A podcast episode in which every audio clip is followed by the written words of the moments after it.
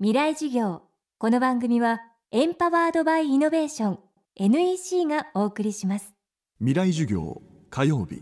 チャプター未来授業。今週の講師はノンフィクション作家高野秀行さん。2013年に東アフリカソマリアにあるソマリランドを取材した著書。謎の独立国家ソマリランドなどで講談社ノンフィクション賞を受賞誰も行かないところに行き誰もやらないことをやりそれを面白おかしく書くをモットーに取材執筆を続けています。今週は高野さんの取材エピソードを通じて海外の未知の世界へ飛び込むことが私たちの生き方考え方に何をもたらすのか探っていきます。未来事業2時間目。今日は高野さんが今継続的に取材しているある少数民族と日本に共通する食べ物のお話ですテーマは世界へ出れば日本が見えるまあ納豆っていうと大抵の人があの日本にしかないもんだって思い込んでるんですけれども実はあの東南アジアからヒマラヤにかけて食べてる人たちがたくさんいるんですよ。あのミャンマーのシャンジンっていう民族がいますね。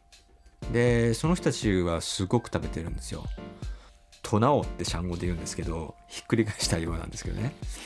トナオは僕らのソウルフードだっていうんですね。でそれはちょっと衝撃で日本人納豆好きだけどもソウルフードって言えるかっていうとまあちょっと厳しいものがありますよね食べない人もたくさんいるし好きだっつっても朝ごはんにちょこっとかけて食べるぐらいだからもうシャンジンはそんなんじゃ全然ないですからで作り方も面白いんですよ。日本だと納豆って言えば藁だって思い込んでるんですけどもえっとアジアではわ藁っていうのはまあたまにそういうことやってる人たちがいるぐらいでほとんど普通の木の葉っぱなんですね。大きい葉っぱ。例えばバナナの葉っぱで納豆作ってる人たちも結構います。あとパパイヤの葉っぱとか。まあ大きければいいんですよね。包みやすくて。あとシダとかね。シダってあのわらびやゼンマが大きくなったやつありますよね。あれをカゴの中に敷いてそこに煮た大豆を突っ込んで蓋をして暖かいところに置いとくと納豆できちゃうんですよ。面白いのはねアジアの納豆をやっていくとどんどん日本の納豆に興味を持ってくるんですよ。最初は日本納豆に興味持ってたわけじゃないのにどうしても日本納豆と比べたくなるわけですね。起源はどこなの？いつだったのか？どこなのかとかどういうふうにしてもともと食べられているものなのか。今あの僕たちが食べている食べ方っていうのは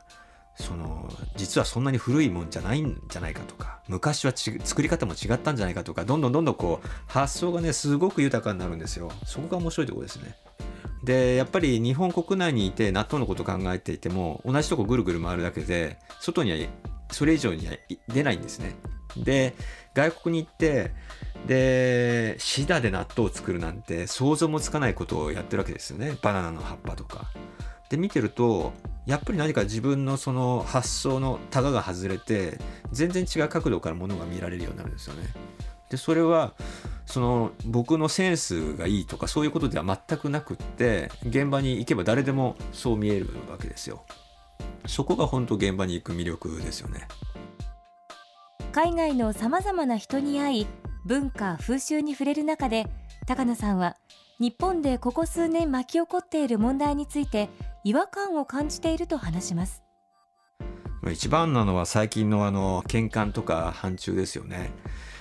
やっぱりこう同じ中日本国内でぐるぐる回ってる気がしてならないんですよ。っていうのは僕はもう中国も韓国も何度も行って旅してるんですけれども個人的に嫌な思いしたこと一回もないんですよね。もうみんな親切だし日本っていう国や政府に対して反感を持ってるっていう人はまあいるかもしれないけどもそれを個人である自分に向けてくるほど愚かな人たちっていうのはいないんですよね。みんな政府と国民は別だと思ってるし国民全体と一人一人も別だっていうのは分かってるわけですよ。ほとんどの人は。だからそんなに別に日本を憎んでたりとか嫌ってたりっていうわけではないんだけれどもそういうことは行けばすぐ分かる話なんですよね。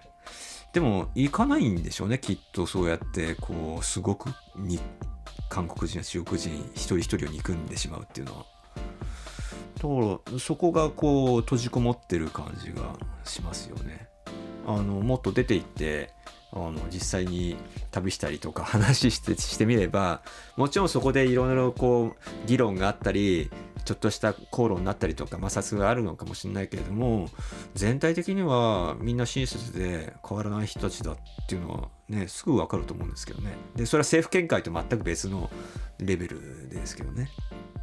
でも本当ね怖いことなんですけど僕もやっぱり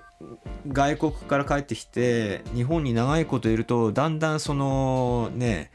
畳の生活に慣れてくる感じで外国のことが遠くなってくるんですよね感覚として。半年超えるとだんだん分かんなくなってきますね外の感じが。だか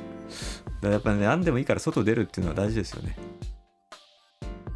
未来事業今日は世界へ出れば日本が見えるをテーマにお送りしました。未来事業明日も高野秀幸さんの講義をお送りします。